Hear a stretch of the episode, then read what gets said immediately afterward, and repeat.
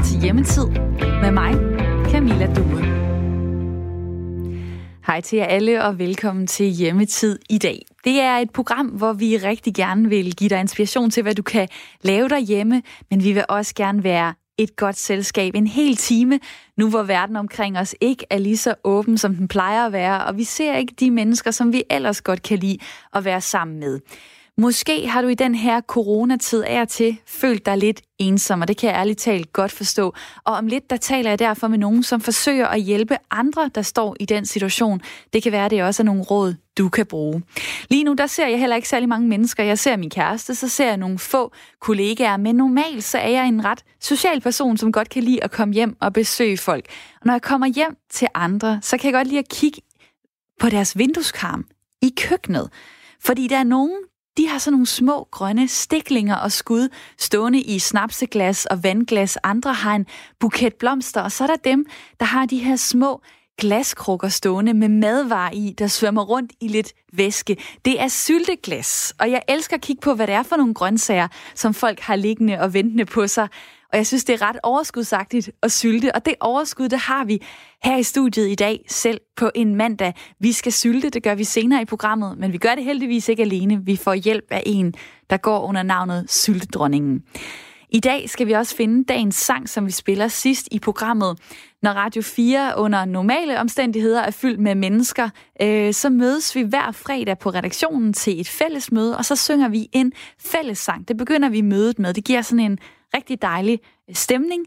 Og de sidste uger, der øh, har øh, DR hver morgen sendt morgensang med Philip Faber, som er chef i chefdirigent i DR's pigekor, og øh, det må vi bare sige her på redaktionen, det er en genistreg. Det er så hyggeligt, og øh, det, blev, øh, det blev endnu mere vildt, da DR i bedste sendetid fredag aften kl. 20 sendte fællessang hver for sig med kendte mennesker og billeder af folk, der stod på hver sin altan rundt omkring i landet og sang med. Og det gjorde vi også her på redaktionen, og vi har talt om, vi har vi er nogle røstrøms, røstrømske typer, fordi vi græder over lidt af hvert. Jeg, jeg kunne ikke rigtig klare mere, da Paul Krabs kom på med øh, så nogen som os. Øh, I dag leder vi derfor efter en sang, som du synes fungerer super godt som fællessang. En sang, der får hårene til at rejse på dine arme, når du synger den sammen med andre. Måske har du sunget den på din højskole eller sammen med din familie.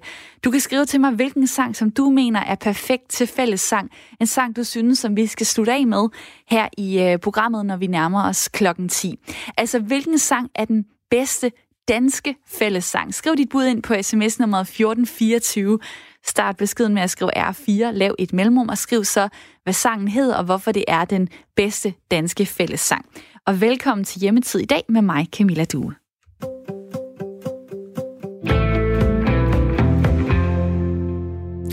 Siden statsministeren lukkede Danmark ned, så er der blevet fokuseret en del i medierne på, at vi skal holde gang i vores kroppe. Vi skal huske at have frisk luft. Vi skal ikke sidde i alt for dårlige arbejdsstillinger i for lang tid hjemme ved køkkenbordet.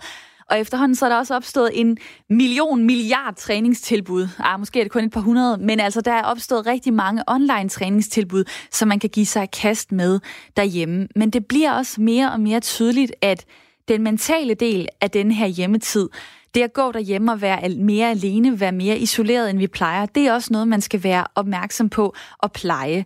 I den kommende uge her, der vil Sundhedsstyrelsen i stigende grad have fokus på øh, sundhed og øh, mental sundhed og sygdom, fordi vi får angst, siger øh, Sundhedsstyrelsens direktør Søren Brostrøm. Vi skal tale med vores børn og hinanden om det her. Og øh, derfor så er Sundhedsstyrelsen klar med nogle forskellige veldokumenterede råd til, hvordan man kan få hverdagen til at fungere, selvom man arbejder derhjemme og ikke har mulighed for at gå ud, som man plejer. Det er nogle råd, der kommer i løbet af den her uge. Nogle, som allerede er i gang med at sørge for, at de unges mentale helbred øh, forbliver nogenlunde okay, det er ventilen eller det, man kunne kalde ven til en. Normalt så øh, hjælper ventilen unge mellem 15 og 30 år, som føler sig ensomme, og de kan så deltage i nogle sociale arrangementer landet over i 21 forskellige byer. Lige nu, der foregår de sociale ting stadig. De foregår bare over nettet. Og nu vil jeg gerne sige hej til dig, Rilo. Velkommen til programmet. Tak skal du have. Rilo Sneop Rod, du er sekretariatsleder i Ventilen, eller det man også kunne kalde Ven til en. Hvad er det for et setup, I har lige nu her under coronatiden? Jamen, lige nu under coronatiden, der, øh, der har vi et online mødested. Normalt så mødes unge i, i vores tilbud fysisk en eller to gange om ugen, øh, og nu prøver vi at sørge for, at de i det mindste kan mødes online øh, i sådan en chat-tjeneste. Øh, til gengæld så er der åbent hver dag.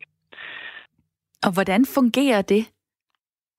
Jamen, det, det fungerer godt, men det er jo nyt for alle. Det fungerer sådan, at i, i sidste uge slog vi dørene op, og der var det for de unge, som, som kom hos os i forvejen, så der prøvede vi at få meldt ud til dem, at hvis de, hvis de savnede os eller savnede de andre, så skulle de skrive til os, og så ville de få en, et log-on.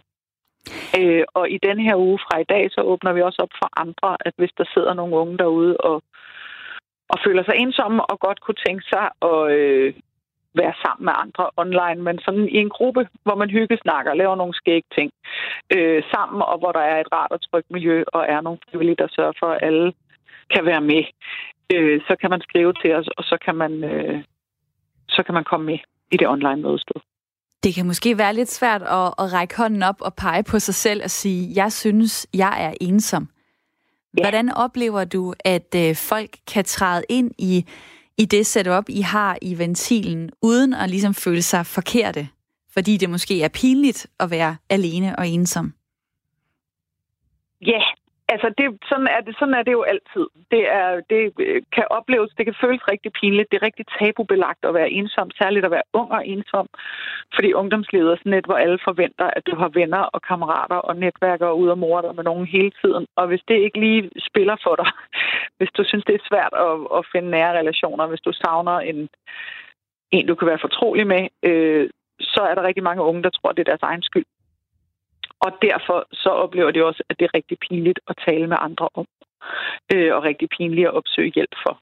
Og det er vi godt opmærksomme på, men vi prøver at melde ud øh, så bredt vi kan og til alle og sige, at det her det rammer rigtig meget. Rigtig mange, øh, rigtig bredt, og det er aldrig ens egen skyld. Altså de, de seneste tal inden alt det her corona holder halvøje viste, at der var omkring 120.000 unge, som følte sig alvorligt ensomme. Altså som ikke bare havde en fredag aften i ny og næ, eller en mandag morgen i ny og næ, men, men hvor ensomheden er en, en del af deres hverdagsliv i en kortere eller længere periode, og påvirker deres hverdagsliv meget. Hvis det, og det er jo sindssygt mange unge mennesker.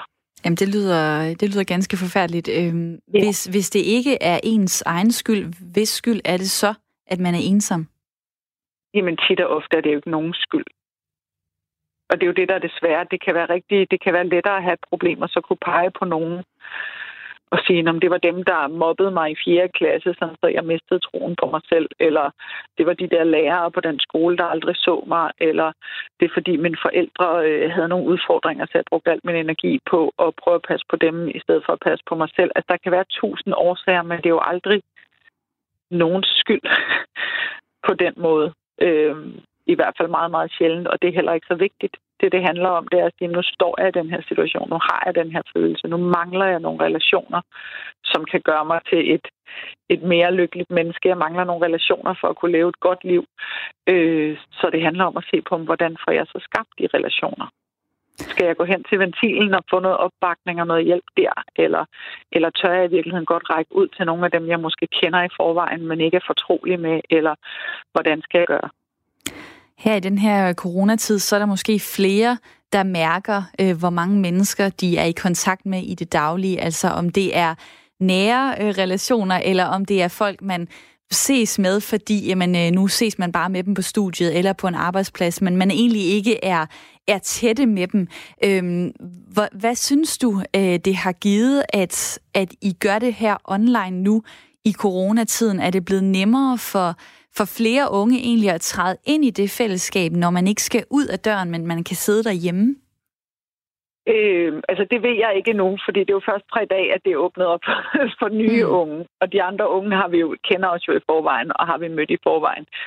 Ja, jeg tror sådan ikke kun myndet på vores tilbud, men generelt så hører vi fra nogle af de unge, der plejer at komme hos os, at de synes, det er rigtig dejligt med et online tilbud, fordi de savner vores fysiske tilbud, men at deres hverdag måske faktisk ikke er så anderledes, end den plejer at være. Og, og det er jo skræmmende i sig selv.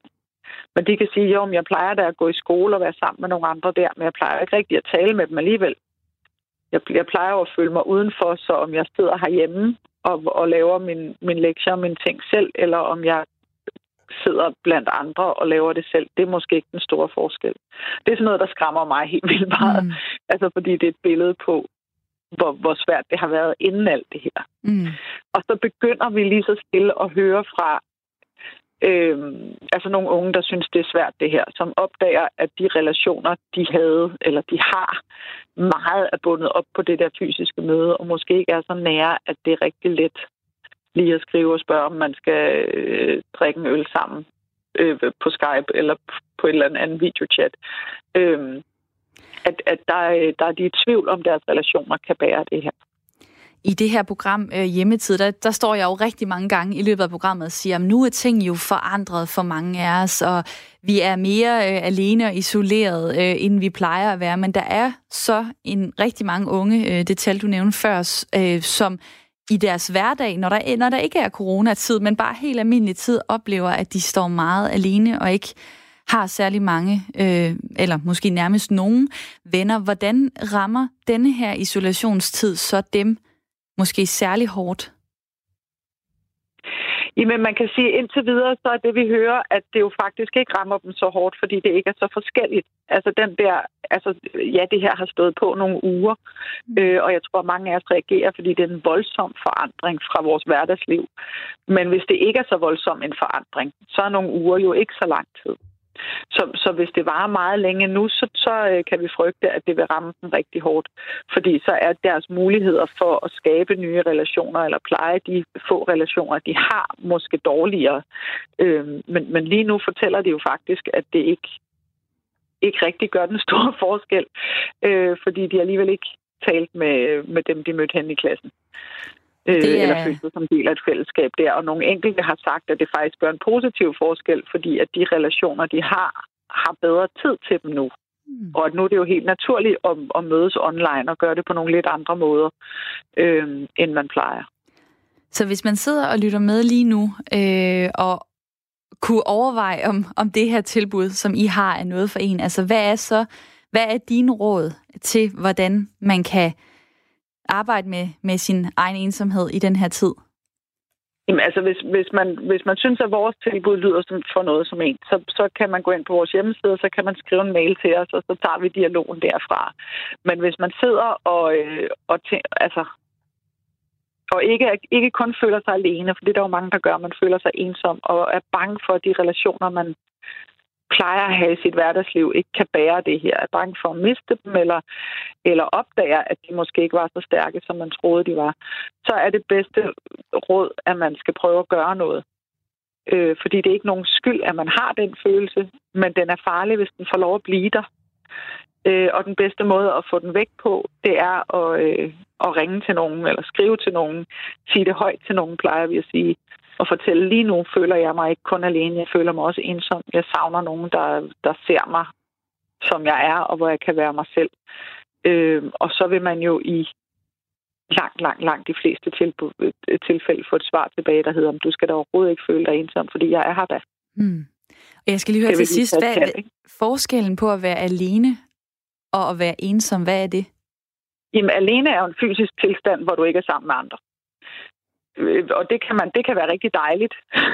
altså det, mm. det er jo mange gange tappet ind i det der med et travlt hverdagsliv, så at tage alene ud og gå en tur, eller alene et par dage i sommerhus, det kan jo, det kan jo nærmest være rart. Øhm, og nogle gange er det selvvalgt og rart, og nogle gange er det ikke selvvalgt, som, som nu, men, men er egentlig ikke nødvendigvis så problematisk. Mm. Ensomhed er en altid negativ følelse, der opstår, når ens sociale behov ikke bliver dækket. Øh, og nogle gange er det i kortere situationer. Det kan være lige nu. Altså, vi er mange, der måske savner øh, fredagsølen på arbejde, ikke? Sådan en afslappet halv time, hvor man griner med sine kolleger, og det bliver bare ikke helt det samme online. Så det savner vi. Der er et socialt behov, der ikke bliver dækket, men det er jo ikke vigtigt på den måde. Øh, den, den farlige ensomhed, det er, hvis man, hvis man savner de der nære, afgørende relationer, hvis man savner nogen, man, man er fortrolig med, nogen man kan være sig selv overfor, og man gør det i en længere periode. Og de behov kan jo godt blive dækket på afstand, selvom det er sværere. Øhm, men, men det kan også stå mere tydeligt, at man ikke har dem, når man lige pludselig også er fysisk alene. Noget af det, man kan gøre, det er, at man kan jo samles om en sang blandt andet en fællessang. Jeg øh, har øh, spurgt her i programmet, øh, hvad for en dansk fællessang er den allerbedste, som kan få folk til at øh, få en rigtig dejlig følelse. Jeg har ikke forberedt dig på det her, Rilu, men jeg vil høre, har du et bud? øh, altså, øh, nej, du har ikke forberedt. Jeg tænker, at det, det bedste, øh, jeg kan komme på, det er, at du ikke er alene. Og hvem er det med? Det kan ah, jeg slå op. Sebastian, tror jeg, ja. Måske Sebastian. Den er også lavet i mange, den er også lavet i mange versioner. Det er et dejligt uh, budskab her til sidst. Ja. Rilo Sneobrud, tak fordi du var med. Selv tak. God dag. I lige måde. Sekretariatsleder i Ventilen, Vend til en. Og du har også mulighed for at komme med dit bud på dagens sang. Det gør du ved at øh, sende en sms til 1424. Så skriver du R4 i begyndelsen af beskeden, du laver et mellemrum, og så skriver du, hvilken sang du synes er den bedste danske fællessang. Og lige nu kommer der dejlige bud på øh, sms'en. Der er en, der siger, Sebastians Anemones sang er god til tiden for alle aldre, og Sebastian han er også bare så god. Så der er en, der synes, at øh, den bedste danske fællessang, det er Godmorgen Lille Land, sunget af Paul Dissing. Og øh, har du nogle andre bud end de to, så er det nu, du tager din mobil, så øh, skriver du 1424 i nummeret Øh, det er det nummer, du skal sende det afsted til, og så skriver du R4, laver et mellemrum og fortæller mig altså, hvilken sang du synes, vi skal spille sidst i programmet, som er den bedste danske fællessang. Og hvis du er heldig, så øh, synger jeg med, og jeg får min producer og måske lidt flere ind. Øh, godt nok med afstand, fordi det er jo coronatid, men så kan det være, at vi øh, stemmer i og lige synger det første vers af øh, den bedste danske fællessang. Nu vil jeg godt lige øh, komme med et lille rim her. En vintergæk, en sommernar, en fugl for uden vinger, en lille ven, som har dig kær, en kærlig hilsen bringer. Mit navn, det står med prikker, pas på, det ikke stikker. Det er et af de mest øh, kendte gækkebrevsrim, og i Danmark, der siger vi jo faktisk, at gækkebrevet, det er en dansk tradition. De første danske gækkebreve, som vi øh, kender til, de er nemlig helt tilbage fra 1700-tallet, men det er først i 1900-tallet, at man begynder at se de gækkebreve, øh, som vi kender i dag, altså at gækkebrevene har den form, øh, som vi kender i dag. Man har, øh, som du kender, tre forsøg til at, øh, at gætte, hvem der er, der har sendt brevet til en, og hvis modtageren af et gækkebrev så ikke kan det, så skulle man i gamle dage betale pant for at slippe for gæk. Gæk, som altså er drillerier. Dengang så var det sukkeræg, i dag så er det chokoladeæg, man skal give til den, der har sendt gækkebrevet. Der er egentlig ikke nogen regler for, øh, hvilken dag det er, man skal have gættet et gækkebrev, men traditionen er, at det skal være gættet inden påsken begynder, altså palmesøndag, som er nu her på søndag den 5. april, Øh, og så skal man nemlig øh, kunne komme af med, gække, med påskeægget øh, inden påske. Og derfor så skal man til at klippe hurtigt, hvis man skal nå at få sendt et øh, gækkebrev ud. Og derfor har jeg ringet til dig, Gitte Skov Hansen. Hej med dig. Hej med dig. Forfatter og illustrator til mere end 40 hobbybøger om blandt andet papirsklipperi, også nogle påskebøger. Hvis man skal lave et øh, godt gækkebrev, jeg har en øh, saks og papir i studiet. Hvad er så det gode råd? Hvor hvor skal man begynde? Altså, et, øh, altså hvis du har noget tyndt papir, altså kopipapir eller printerpapir, yes. det er det bedste at klippe et traditionelt gækkebrev i.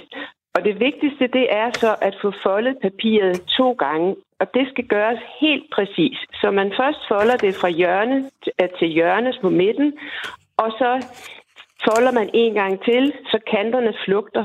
Det er vigtigt. Og så skal man øh, begynde at skabe sit gækkebrev. Og her er det jo lidt afhængigt af, hvilken saks man har til rådighed. Om det er en børnesaks, eller man har en lille spids og skarp saks. De fleste har en neglesaks derhjemme, og det, er, det, det var det, jeg startede med, da jeg i sin tid begyndte at lave papirklip. Så øh, det er helt fint. Øhm. Jeg kan sige dig, at jeg har en guldsaks, og den har jeg lånt af vores øh, morgenvært Kasper Harbo. Jeg spurgte ham, om han brugte den til at klippe negle med, for så ville jeg ikke bruge den, men det sagde han nej til. Men øh, så det er, det er, det er en, men det er trods alt en, en mindre saks. Og ja, det er godt, det er tænker jeg, fordi at øh, hvad, når man skal klippe, og man skal sidde og nørkle, så er det vel rart at have øh, muligheden for at gøre det lidt mere petit. Det kommer an på, hvor, hvor gammel man er, fordi mm. alle skal jo kunne være med. Øh, men det vigtigste, det er, at når man har foldet sit papir, så skal man huske at lægge mærke til, hvor foldet kanterne er, for dem må man aldrig klippe helt i stykker. For det er jo her, papirstykket skal hænge sammen, når man folder sit gækkebrev ud. Øh, og så hvis man er, er et barn, eller ja, det kan for den sags skyld også være en voksen, men så start med at klippe en, en fin kant langs de åbne sider. Man kan jo klippe bølger eller spidser, eller hvad man nu vil.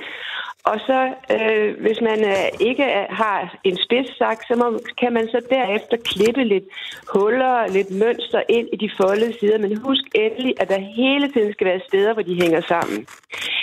Større børn eller voksne, som nu dig, du kan jo for eksempel, hvis du har lyst, så kan du tegne et lille mønster først øh, på papiret øh, som et spindelvæv, eller hvordan du nu vil gøre det, øh, hvor du også kan klippe huller ind i selve øh, det foldede stykke, fordi så kan man prikke et hul med spidsen af saksen, og så klipper man sit mønster ud. Så det vil sige, at man kan lave detaljer afhængig af, hvad man har til rådighed af af værktøj. Og, og af evner, nogle... evner, vil jeg lige sige, fordi jeg er lige, lige kommet til at, øh, at klippe simpelthen et, et meget, meget alt for stort, øh, jeg vil gøre det sådan lidt finesseagtigt, lave nogle bølger i papiret. Det er blevet et meget stort hul, mod, godt nok, øh, lige midt i papiret. Så der tror jeg, har, jeg har grebet opgaven lidt lidt forkert an, men, men jeg, det er dejligt, at du er med som, øh, som en klippe til at få mig igennem det her. Hvorfor er det egentlig, at man skal øh, bruge tiden, synes du, på at lave et gækkebrev? Det er jo noget gammeldags. Det er jo en hyggelig tradition, synes jeg. Og så, øh, øh, altså jeg, jeg synes jo, det er sådan en opmærksomhed at, at vise modtageren også, at man har, har siddet og brugt tid på at lave et eller andet fint klip, man sender. Og så øh, er det jo også lidt sjovt, om de nu kan gætte, hvem der er afsenderen. Det er og, rigtigt. Øh, og der er man jo, sige... men altså, er det ikke altid lidt unfair, fordi der er nogen, de har korte navne, nogen har lange navne. Jeg har en producer, der hedder Isa. Tre prikker. Det er ikke mange ja. navne der er så korte. Ina måske. Jeg ved ikke, hvad ellers. øhm, altså, er, eller jamen, er det ikke bare lidt unfair i bund og grund, eller skal man så til at finde på, øh, på alias øh, navne, for at man ikke bliver gættet? Altså, hvis man sidder Nej, og laver det... sådan et godt stykke arbejde, og så ved man alligevel, jamen altså, ens mor eller bedstemor eller veninde kan alligevel regne ud, det er en.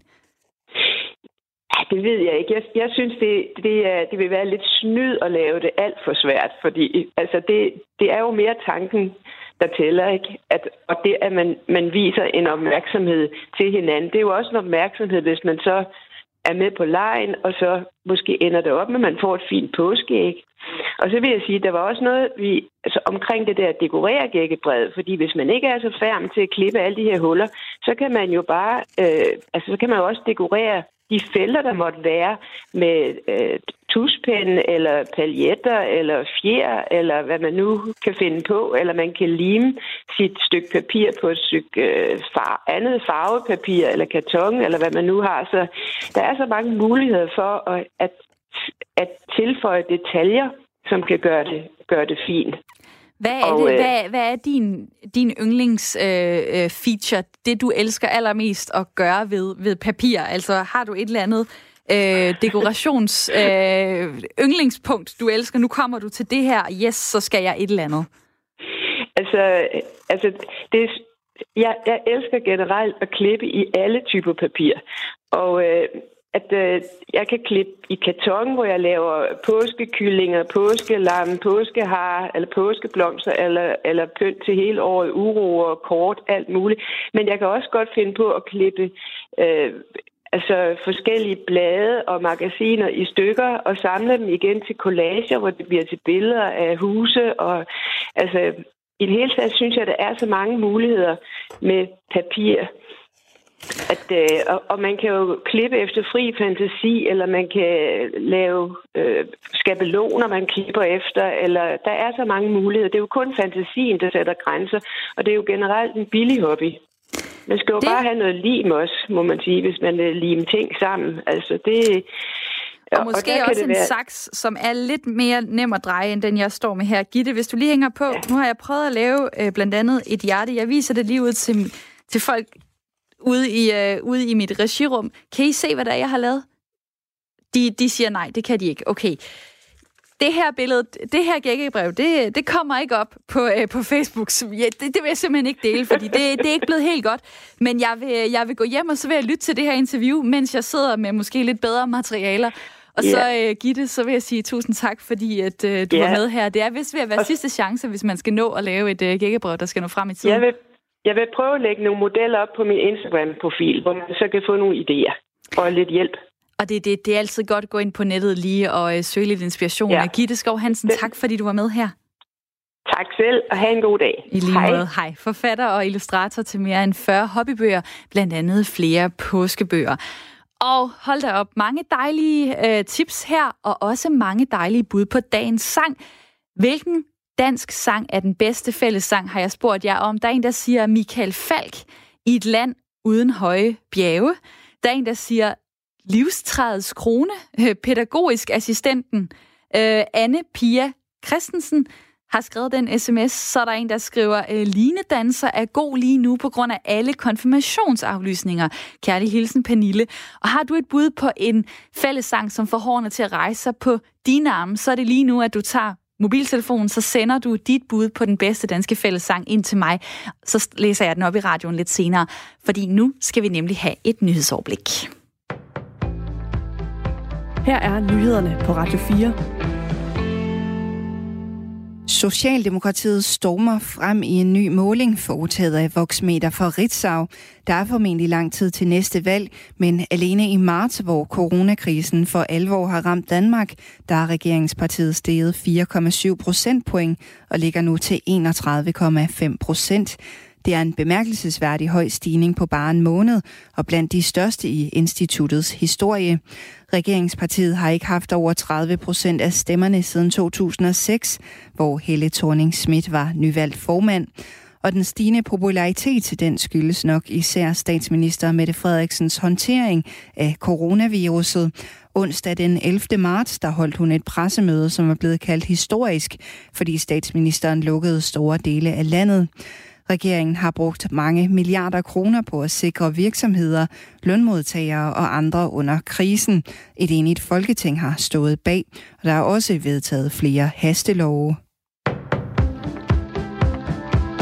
Civilsamfundets hjælpeorganisationer bør få en målrettet økonomisk hjælpepakke. Sådan lyder opfordringen til Social- og Indrigsminister Astrid Krav fra flere socialordførere. Coronakrisen den betyder nemlig, at hjælpeorganisationer som Røde Kors, Folkekirkens Nødhjælp og Kirkens Kors her har mistet indtægter på grund af lukkede genbrugsbutikker og aflyste landsindsamlinger. Og samtidig så har mange organisationer fået nye udgifter i forbindelse med hjælp til sårbare og udsatte mennesker under udbruddet af coronavirus. Derfor så foreslår de radikales socialordfører Rasmus Helve, at der bliver sat mindst 100 millioner kroner af til en akut hjælpepakke til organisationerne. Vi vil have, at de gør deres bedste i coronakrisen. Og derfor skal der være et sted, hvor de har refunderet alle deres corona-relaterede udgifter. Så det er den ene side. Det handler om at holde deres aktivitetsniveau højt, fordi de gør en ny indsats i kampen mod corona. Og den anden halvdel handler om at hjælpe dem for de stød, de har taget. Og det vil sige, at vi vil gerne have, at de blandt andet kan komme ind under de hjælpepakker, der er lavet til erhvervslivet. Dem skal de også kunne drage nytte af. Og det kan de ofte ikke i dag, fordi de har en anden sammensætning. Ud over nødpakkerne til erhvervslivet, så annoncerede regeringen i sidste uge en nødpulje til små foreninger, der udfører frivilligt arbejde for de svage grupper i samfundet. Men det er slet ikke nok, mener de radikale. Og den holdning deler både Venstre og Konservative, som i en fælles pressemeddelelse opfordrer regeringen til at oprette en hjælpepakke målrettet de større hjælpeorganisationer. Venstres socialordfører Annie Mathisen, hun støtter op om de radikale bud på en hjælpepakke på 100 millioner kroner. Mindst 100 millioner er nødvendigt. Øh, fordi når jeg tæller sammen på de oplysninger, som jeg har fået, øh, så når vi i hvert fald de 100 millioner. Men det er ikke det, der skal skille os Jeg synes bare, det er vigtigt at sende signal til ministeren, at, at de to små nødpuljer, hun har fundet penge til, det, det rækker simpelthen slet slet ikke. Og så slutter vi på en nyhed, der for en gang skyld ikke handler om coronavirus. 2019 bød nemlig på det laveste antal asylansøgere siden 2008. Det viser tal fra Danmarks Statistik. I 2019 der søgte 2.716 personer om asyl i Danmark, og det er omkring en fjerdedel færre end i 2018. De seneste år der er antallet af asylansøgere faldet, siden det toppede i 2015. Personer, der fik asyl i 2019, de udgjorde 2 procent af de 74.152 personer, der fik en opholdstilladelse i Danmark. Langt den største gruppe, nemlig 45 procent, fik opholdstilladelse, fordi de havde fået eller allerede havde et arbejde i Danmark. 23 procent af de næsten 75.000 opholdstilladelser, de er blevet givet til studerende, mens 4 procent er gået til familiesammenføringer. Og så når vi lige et kig på vejret fra DMI. Det klarer efterhånden op fra nord med nogen eller en del sol, men især i den sydlige del af landet kan det i perioder blive mere skyet med lokale byer, mest som regn. Temperatur mellem 3 og 7 grader og let til frisk vind mellem nordøst og nordvest. Ved kysterne stedvis hård vind.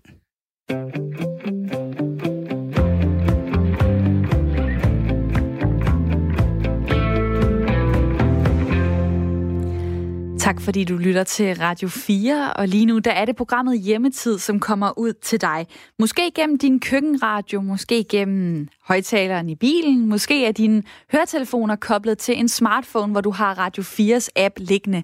Der er mange måder, man kan lytte på, og jeg kan fortælle dig, at den næste halve time, der kan du blandt andet forvente gode tips til podcast, som du kan lytte til her i hjemmetiden. Det kunne for eksempel være denne her. Drømmene handler altid om det samme. Jeg skal et eller andet vigtigt i Brastrup. Der er noget, jeg skal have ordnet, noget, der ikke er, som det skal være. Men jeg kan aldrig finde ud af, hvad det er. Og byen bliver ved med at ændre sig for øjnene af mig, så jeg kan heller... Podcast er en fantastisk ting, særligt hvis man, har, hvis man lige lander på de rigtig gode af slagsen. Og derfor så taler jeg med en podcastmester om, hvilke danske og udenlandske lydfortællinger, som man skal give sig i kast med lige nu. Så skal vi også have fundet øh, dagens sang, og øh, hver gang jeg opfordrer jer til at skrive ind, så bliver jeg så glad, fordi så er der mange, der tager mobilen og sender et bud afsted på dagens sang, som i dag er den bedste danske fællessang. Det er fordi, at øh, vi her på øh, redaktionen er blevet rigtig optaget af fællessang. Øh, måske har du også set, at DR har kørt rigtig mange dejlige koncepter igennem her de sidste par dage, blandt andet fredag aften, hvor der i bedste sendetid blev sendt programmet øh, Fællessang hver for sig på DR1. Og der sad vi og sang med i øh, hver vores øh, lejlighed og med lidt tårer i øjnene osv., og, og så besluttede vi her øh, i morges, at øh, vi vil simpelthen lede efter den bedste danske fællessang. Og øh, der er kommet et bud her. Øh, du lille Anemone øh, med Kai Munk. Den er smuk og fuld af håb og styrke, skriver John på sms'en. Der er en, der skriver, recepten med fodboldlandsholdet, det er den absolut bedste fællessang ever. Den sang har sat en gang i fantastiske stemninger i Danmark i mange år. Og hvad er dit bud på den bedste danske fællessang? Hvilken sang gør noget ved dig, når du for eksempel tager højskolesangbogen op, eller du kan se til en konfirmation, at det lige præcis er den, øh, der skal til at synges. Hvad er det for en sang, der rammer dig? Send dit øh, bud på øh, 1424. Start din besked med at skrive R4, lav et mellemrum. Skriv så din besked og send den afsted, og så havner den hos mig, og så kan det være, det er den, vi spiller allersidst i programmet.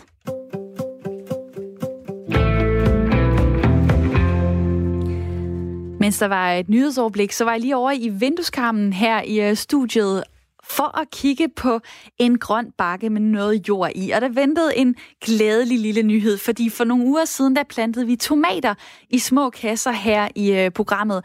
Og nu er det samme Yes, det er begyndt at spire, Isa. Hej med dig. Hej. Du øh, har kastet dig ud i mange forskellige øh, mm. projekter. Øh, der var surdejen, som er afgået ved døden. Hvorfor det? Jamen, øh, det der skete, det var, at vi glemte at passe den. Øhm, den skal jo fodres, og vi fodrede den i starten, men så kom der en weekend, og så fik jeg simpelthen ikke taget den med hjem. Og så da jeg kom tilbage, så lugtede den ikke sådan helt som den skulle. Så jeg tror, vi prøver igen måske. Men øh, der er jo dejligt at se, at der er kommet små tomatplanter op af de tomatskiver, vi lagde i jorden. Det er så helt, noget lykkedes da. Helt vildt dejligt, og vi skal huske at, øh, at vande dem. Ja, det har jeg lige gjort. Noget, som, som øh, til gengæld ikke behøver særlig meget pasning, det er, øh, når man sylter tingene. Ja, det bliver jo faktisk øh, bedre af, at det står længe. Og derfor så vil vi gerne høre fra dig nu, Helena Greystone. Velkommen til. Tak. Du står bag uh, syltedronningen.dk, øh, en hjemmeside, hvor du deler syltetips, og du har blandt andet også vundet politikens syltekonkurrence tilbage i 2013 med en opskrift på rustik rabarbersyltetøj. Vi skal altså uh, sylte i dag, og uh, Isa har taget gulerødder med i studiet, som hun allerede er begyndt at skralde. Noget lager eddike, noget chili, og der er, også, er det salt og sukker. Og Helena, det er dig, der er kommet med en opskrift til os. Hvad er det, vi skal lave? Det er simpelthen øh, lynsyltede gulerødder, som øh, Isa er i gang med. Jeg synes, det er så fint at få slået et slag for, at vi sylter grøntsager, og øh, de her gulerødder bliver sprøde, og de er lidt søde, de er lidt stærke og sure på samme tid. Så øh, det er noget, der kan bruges øh, inden for et par timer, efter man har lige lagt dem ned i lagen. Øh, og de kan også stå et par dage at trække, og, og så bruges om, om til, ja, til en weekend til frokost eller noget i den stil, ikke? Og Isa, hvad har du gang i så lige nu? Jamen, øh, jeg har jo øh, printet opskriften ud her, hvor at, øh, der skal bruges halvanden deciliter lageredike, så det er jeg lige i gang med at hælde op. Det kan man måske høre lidt her. Øhm, og så skal det blandes med sukker. Normalt vil man jo have kogt det, men øh, jeg har fået at vide, at det er okay, at vi ikke koger det, for vi har ikke rigtig noget koge, øh, kogemuligheder herinde. Så handler det bare om at, at røre lidt rundt. Er det ikke rigtigt undervejs? Jo, det er rigtigt. Altså normalt vil man lige lune lagen, øh, så sukkeret bliver opløst, men, øh, men som jeg forklarede Isa, så kan man gøre det på den anden metode. Og i det her tilfælde, så er det jo nogle gulerødder, der ikke står så længe, så det påvirker ikke holdbarheden, at, øh, at, at lagen ikke er kogt op. Og du siger, at øh, det skal bare have et, øh, et par timer. Og hvad, hvad, hvad spiser man så sådan nogle syltede gulerødder til?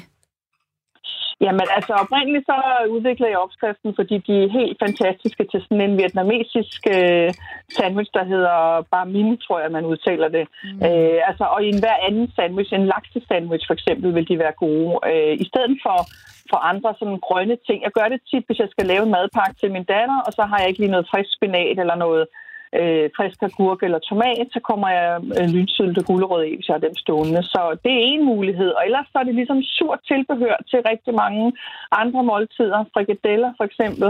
Øh, også, og som topping i en salat vil det være rigtig godt, hvis man gerne vil den grønne vej. Øh, og så er det flot. De er flotte i farven. Der er noget rød chili i også. Og øh, ja, der, der er mange muligheder. Og jeg vil sige, at vi har begivet os i kast med mange ting. Eller det er primært Isa, der, der knokler, og jeg står så bare herovre og snakker. Men i løbet af de her hjemmetidsprogrammer, der, der har vi prøvet nogle forskellige ting. Og nogle er meget øh, komplicerede. Den her, den virker faktisk sådan ret øh, lige til. Altså, øh, hvis det her det sådan er begynderniveauet, hvis man kan sige det sådan, øh, sådan nogle slags råsyltede gulerødder, hvad er så noget af det sværeste, man kan øh, gøre inden for syltning? Altså, jeg har selv lige lavet pomeransmarmelade, og det er jo øh, sådan en rigtig engelsk klassiker, og det, mit engelske ophav, det, det fornægter sig ikke. Men jeg elsker de her bedre, sure pomeranger, som bliver til den her meget klare øh, marmelade, som er helt særlig. Men, men det er svært, ved at sige, at lave det, og jeg får også mange spørgsmål fra, øh, fra følgere og, og kunder og sylteglade mennesker omkring det her med, hvordan får jeg den her marmelade til at blive helt rigtig. Det er, det er noget, der tager tid, og det er noget, der kræver omhu og også øvelse. Så, øh, så det er et, et, et bud på i hvert fald noget, der er lidt øh, tidskrævende. Så er der noget, der hedder kvædebrød. Øh, det er noget, vi typisk laver der i november december omkring jul, og når kvæderne er klar. Det er også noget, der tager øh, noget tid og, og noget omhu, og jeg synes igen, at for mig selv, der er der også noget altså øvelse i det, fordi det er ikke hver gang, vi lige sidder i skabet. Hvad er de gode, øh, top tre gode sylteregler? Uha, altså først gå i gang. det er min regel nummer et. Det er at komme i gang med det. Det er rigtigt, det man skal faktisk tage sig sammen til det. Det er derfor, jeg også jeg synes, det er noget, der kræver overskud. Altså, Ja, yeah.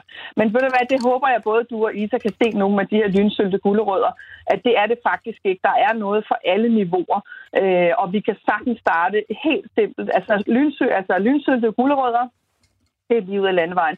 Rødløg, altså syltet rødløg, hører jeg jo også rigtig mange, som er glade for, og som kan finde ud af at gøre det. Og det er fint, det er et rigtig godt sted at starte. Og det næste kunne så være en meget øh, enkel bærmarmelade, for eksempel. Det kræver faktisk ikke ret meget udstyr, og det kræver heller ikke så meget tid. Og det jeg jo også siger med moderne syltning, det er små portioner. Og det vil sige, at det er der faktisk mange, der har sagt til mig, er sådan et kæmpe aha-øjeblik for dem, når de finder ud af, når man kan bare sylte 250 gram bær. Du behøver ikke at sylte to kilo bær. Mm. Ikke? Og så Lidt har du pludselig noget, der er kommet. Nemlig, Camilla. Det er helt rigtigt, ja. så, men og det var i hvert fald en regel. Ja, ja. Jamen, vi når, jeg tror ikke, vi når flere regler, fordi tiden er løbet. Men okay. nu står Isa med noget i hånden. Jeg har et, ja. øh, et glas her, som jo selvfølgelig ja. er skoldet. Det har jeg fået at vide, det er meget vigtigt. ja, det er det. Øhm, og så har jeg hakket den her chili øhm, rigtig fint og lagt ned lidt salt og de her 50 gram sukker, og så har jeg skrællet gulerødder. Jeg har ikke lige fået skrællet ja. dem anden, så jeg, det, lige når vi er færdige, så hælder jeg lige de sidste gulerødder i. Og det sukker ja. kan jeg også se er begyndt at løse op, så nu er den jo sådan set klar. Amen, og jeg er... elsker bare de der farver. Altså, øh, Isa, ja. hvis du stiller det over ved siden af, ja. hvad hedder det, øh, vores øh, tomatspire, så tænker jeg, så har vi sådan et lidt sådan en hjemlig stemning, køkkenvindue-agtig stemning øh, over i vindueskarmen. Jamen, hvor er det bare fint. Helena, øh, tusind ja. tak, fordi at øh, du vil være med her. Jeg ved, du kan snakke du kan snakke om det her i mm. timevis, men øh, vi, øh, vores tid den er løbet op nu, men tak fordi, at du ville hjælpe os. Det var sandelig så lidt, og I må gerne ringe en anden gang. Det vil være så hyggeligt. det, jeg tror, vi skal have et køkkenprogram bare. Ved du, så, så bliver ja. du en fast gæst. Tak fordi du det var med. Det er helt i orden. tak, tak Camilla. God dag. Helena Greystone, som altså øh, står bag syltedronningen.dk. Lige nu er vi stadig på udkig efter øh, dagens sang, den bedste fællessang, øh, som Henrik mener må være Valen Valborg den kender alle, øh, skriver Henrik fra Rigskov. Tak for den sms. Der er en, der skriver, nu var det forår, så synes jeg, det skal være Jeg ved en lærke redde. En sang, som øh, gør mig glad og tænksom. Der er Michael, der beder om H.C. Øh, Andersens I Danmark er jeg født, sunget smukkest med DR's pigekor, fordi vi alle nye som gamle trænger til at øh, kende og mindes om vores tilhørsforhold, tillid og sammenhængskraft. Nu hvor vi ikke er sammen for tiden og bliver mere og mere fremmede for hinanden, som tiden går med samværsafsavn på grund af coronakrisen, skriver Michael. Så er der en, der skriver, jeg kan godt lide, der er et yndigt land. Det er i hvert fald en, alle kan synge med på. Øh, hilsen Christian. Og øh, har du et bud, dig derude, så er det ved at være nu, at du tager mobilen, sender en sms til 1424, skriver R4, laver et mellemrum, og så skriver du, hvilken sang, der er den bedste danske fællessang. Noget af det, som jeg øh, af og til tænker på, det er, hvor meget ens liv kan forandre sig, hvis man bliver bit af et eller andet og får det gjort til en vane. For eksempel det at sylte noget, det kan også være, hvis man er begyndt at køre mountainbike, jamen så gør man det, og så begynder man at gøre det jævnligt, og så er det som om, man altid jo kun har kørt på mountainbike. Eller man begynder at læse e-bøger, og så gør man næsten kun det, og tager ikke på biblioteket, som man engang gjorde. På samme måde har jeg det med podcast. Det er noget, man ligesom skal komme i gang med og få taget, øh, få taget hul på, fordi så kan man høre så mange fantastiske programmer dejlig radio hver eneste dag og sluge den ene øh, radioserie efter den anden, ligesom at man øh, ser serier øh, i et væk på for eksempel Netflix eller HBO. Og særligt her i hjemmetiden, så giver det god mening, at øh, vi putter noget i ørerne, når vi går ud for at få noget frisk luft, når vi lurer i, i haven eller gør rent, eller når vi er trætte af, at øh, børnene larmer for meget øh, på alt for lidt øh, plads.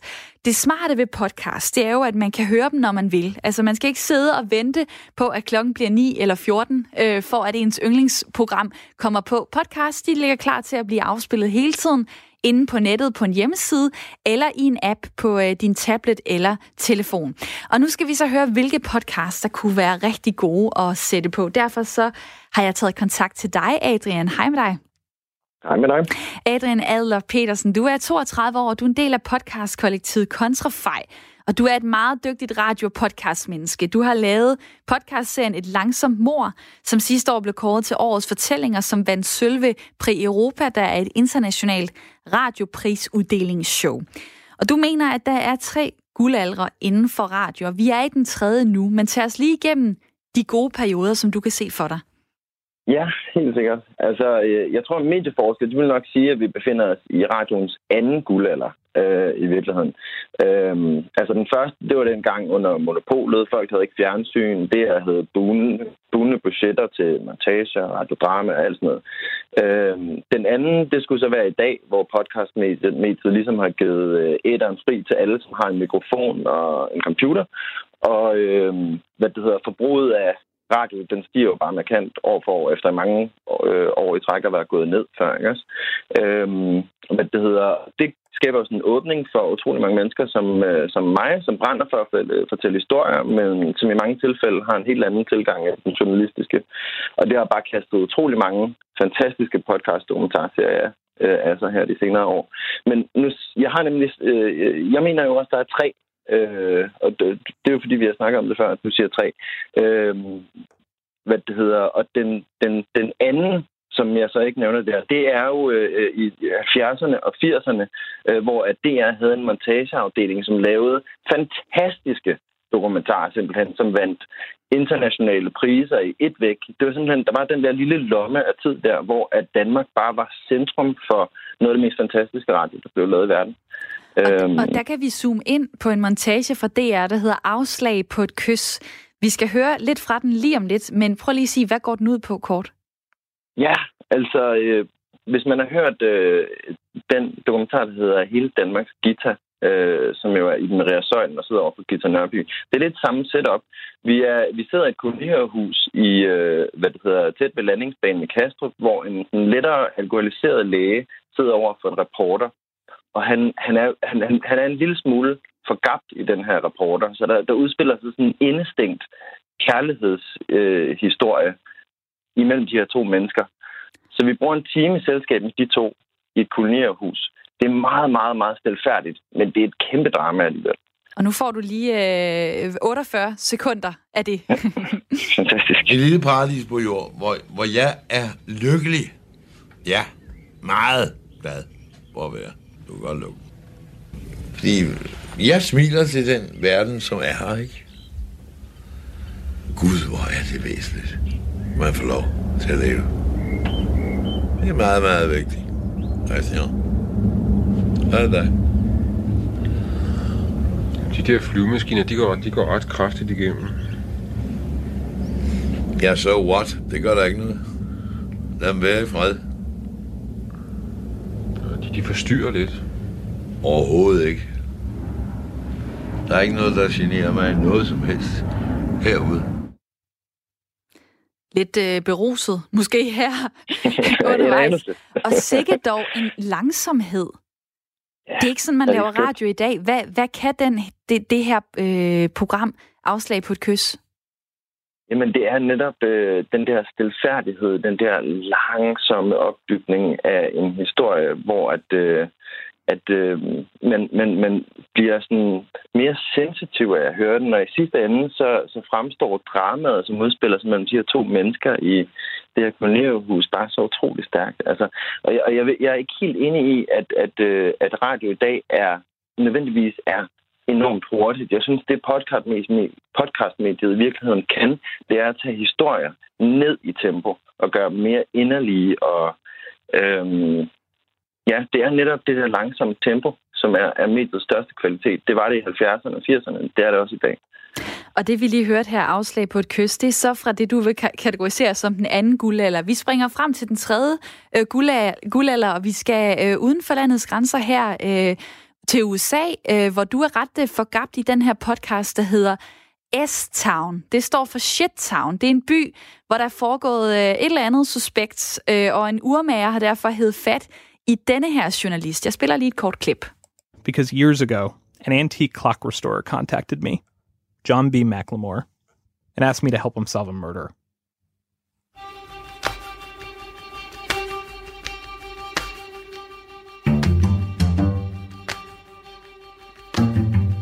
Something's happened.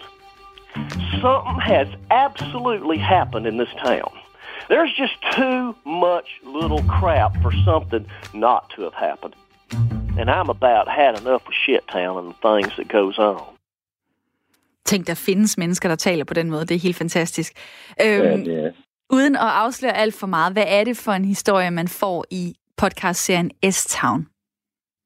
I S-Town, der, øh, der møder vi jo den her øh, urmager, John B. McLemore, øh, som kontakter reporteren med det her, øh, den her, det her mor, som man mener er foregået i hans øh, lille flække i uh, Alabama.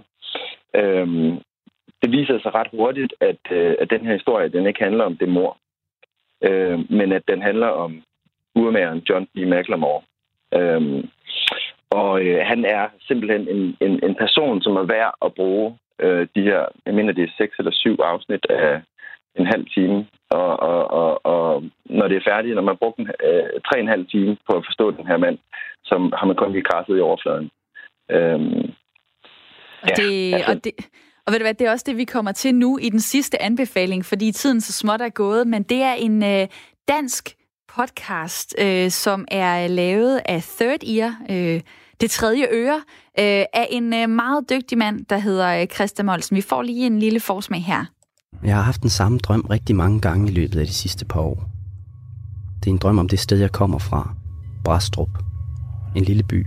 3.000 indbyggere midt i Jylland. Jeg har ikke været der i lang tid, men jeg bliver ved med at tage tilbage dertil i mine drømme. Det er som om, at selve byen kalder mig tilbage. Drømmene handler altid om det samme. Jeg skal et eller andet vigtigt i Brastrup. Der er noget, jeg skal have ordnet. Noget, der ikke er, som det skal være. Og det er en forstad til mørket, hedder det her afsnit. Hvad ja. er det, øh, som Christa Molsen kan finde ud af her i Dansk Jamen, altså, Podcast? Jamen altså, øh, når man taler om podcast i Danmark, så kan man ikke komme udenom third year. Altså, det er dem, der har været bannerfører for den her sådan, øh, anden eller tredje gule, eller, eller efter hvordan man definerer det. Øhm, hvad det hedder, øh, mange har måske haft deres podcast debut til Kvinden med den tunge kuffert, eller nogle af deres nye produktioner, men de har et kæmpe bagkatalog. Og en forsted til mørket adskiller sig lidt fra de andre, fordi at uh, det er sådan en meget personlig historie, som, som øh, Christa Molsen tager fat i. Øh, han tager tilbage til sin barndomsby, øh, fordi at der er øh, noget, der udspillede sig der, noget han selv var en del af, som, som, som har, har hjem, hjemsøgt ham siden. Og det bliver sådan et utroligt smukt øh, portræt af, en, af hvad det hedder, sådan en ungdomsmiljø i en provinsby, øh, hvad det hedder, øh, som bliver sådan et ret raffineret billede på hele samfundet, synes jeg. Og jeg synes, de her tre anbefalinger, afslag på et kys, S-Town og så her til sidst en forstad til mørket, viser, hvad det er, podcast kan, og hvor meget forskelligt man kan finde som podcast. Adrian Adler Petersen, tak fordi at øh, du ville hjælpe mig med at finde frem til det. Velbekomme. Skal være en anden gang? Det kan være. Det skal du passe på at sige, fordi så ringer jeg tilbage. Radiomenneske og øh, en del af podcast-kollektivet Kontrafej. Du øh, har også lavet podcast-serien Et langsomt mor, som har vundet flere priser. Og øh, nu er vi nået til dagens øh, sang. Det er en øh, et bud, øh, er der kommet fra rigtig mange forskellige øh, folk, men vi er så heldige, at der er dejlige lyttere, der skriver til os og foreslår den allerbedste danske fællessang, nemlig livstræet. Og øh, her i studiet, der skal jeg huske at skrue op for mikrofonerne, for pludselig så er der flere gæster. Det er nyhedsvært Sine, og det er producer Isa. Det er livstræet, som øh, er blevet valgt til dagens fællessang. Øh, vi sætter den lige på her, så synger vi lidt, og så kan jeg lige forklare, hvorfor det er den, vi skal, vi skal høre nu.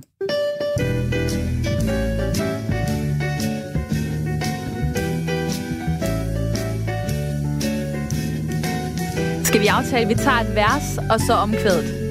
Det er jo svært nok. Ja, det kan vi godt. Der er så meget, der kan trykke Gør dagen trist og grå Se de folk, der uden lykke Bare går og går i stå Lad dem lege i livstræets krone Lad dem føle, at livet er stort.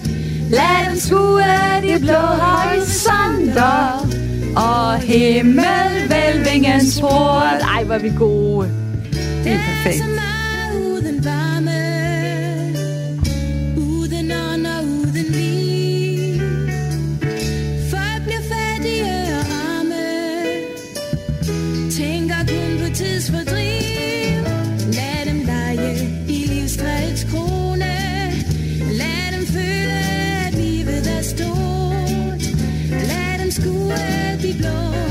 asunder